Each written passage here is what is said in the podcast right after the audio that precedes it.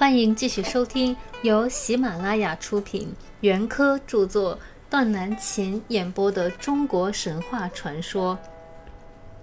今天我将为大家演播《中国神话传说》简明版的第四章第四节：散漫和疏略的缺点。海经部分保存中国古代资料最多。是研究中国古代神话的瑰宝，但因为是以图画为主而以文字为辅的，就不免常有散漫和疏略的缺点。先说散漫，除了海外各经较有条贯外，从海内各经以及荒经以下五篇里面。我们就可以看出，举个例子，如海内北经所叙：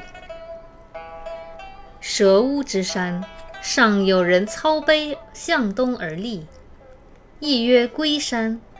西王母梯脊而戴圣杖，其南有三青鸟，为西王母取食，在昆仑虚北。有人曰大行伯，把歌。又如《大荒东经》所述：东海之外大壑，少昊之国。少昊如帝专须于此，弃其琴瑟，有干山者，干水出焉，生干渊。大荒东南隅有山。名皮姆地丘。东海之外，大荒之中，有山名曰大岩，日月所出。从这两个例子来看，虽说这些确实是据图为文的文字，每条都可以单独成立，但中间并没有有机联系，尤其最后一篇《海内经》。我们看它所经的地区，由东而西，由西而西南，而南而北，次序也嫌凌乱无章，大概都是经过检测散乱以后造成的现象。而据图为文的文字，则是很容易造成这种现象的。再说疏略。海外南经说，三苗国在赤水东，其为人相随。我们就不知道相随的确切状态。大荒南经说，有三青兽相并，名曰双双。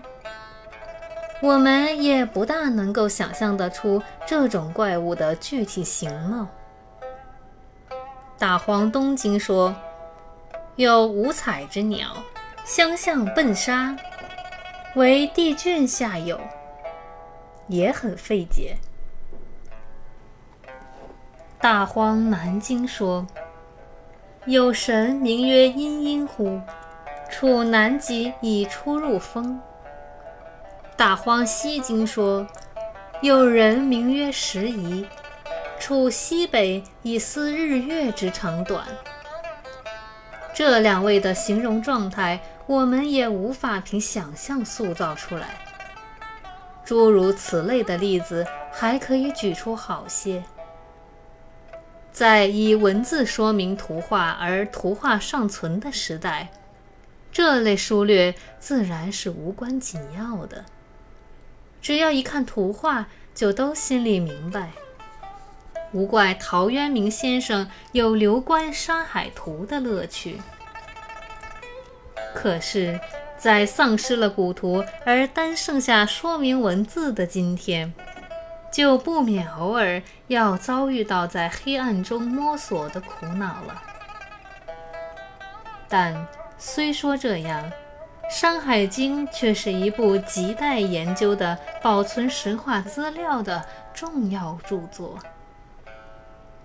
以前也有人做过一些研究，但都偏于琐碎。虽然《山海经》的文字本身就是很琐碎的，但我们还没有人专门从神话的角度提出若干重要的问题来加以精深研究，而这种研究又是非常重要的，因为这对于整理中国古代神话是很有帮助的。今天的演播到这里就结束了，我们下期再会。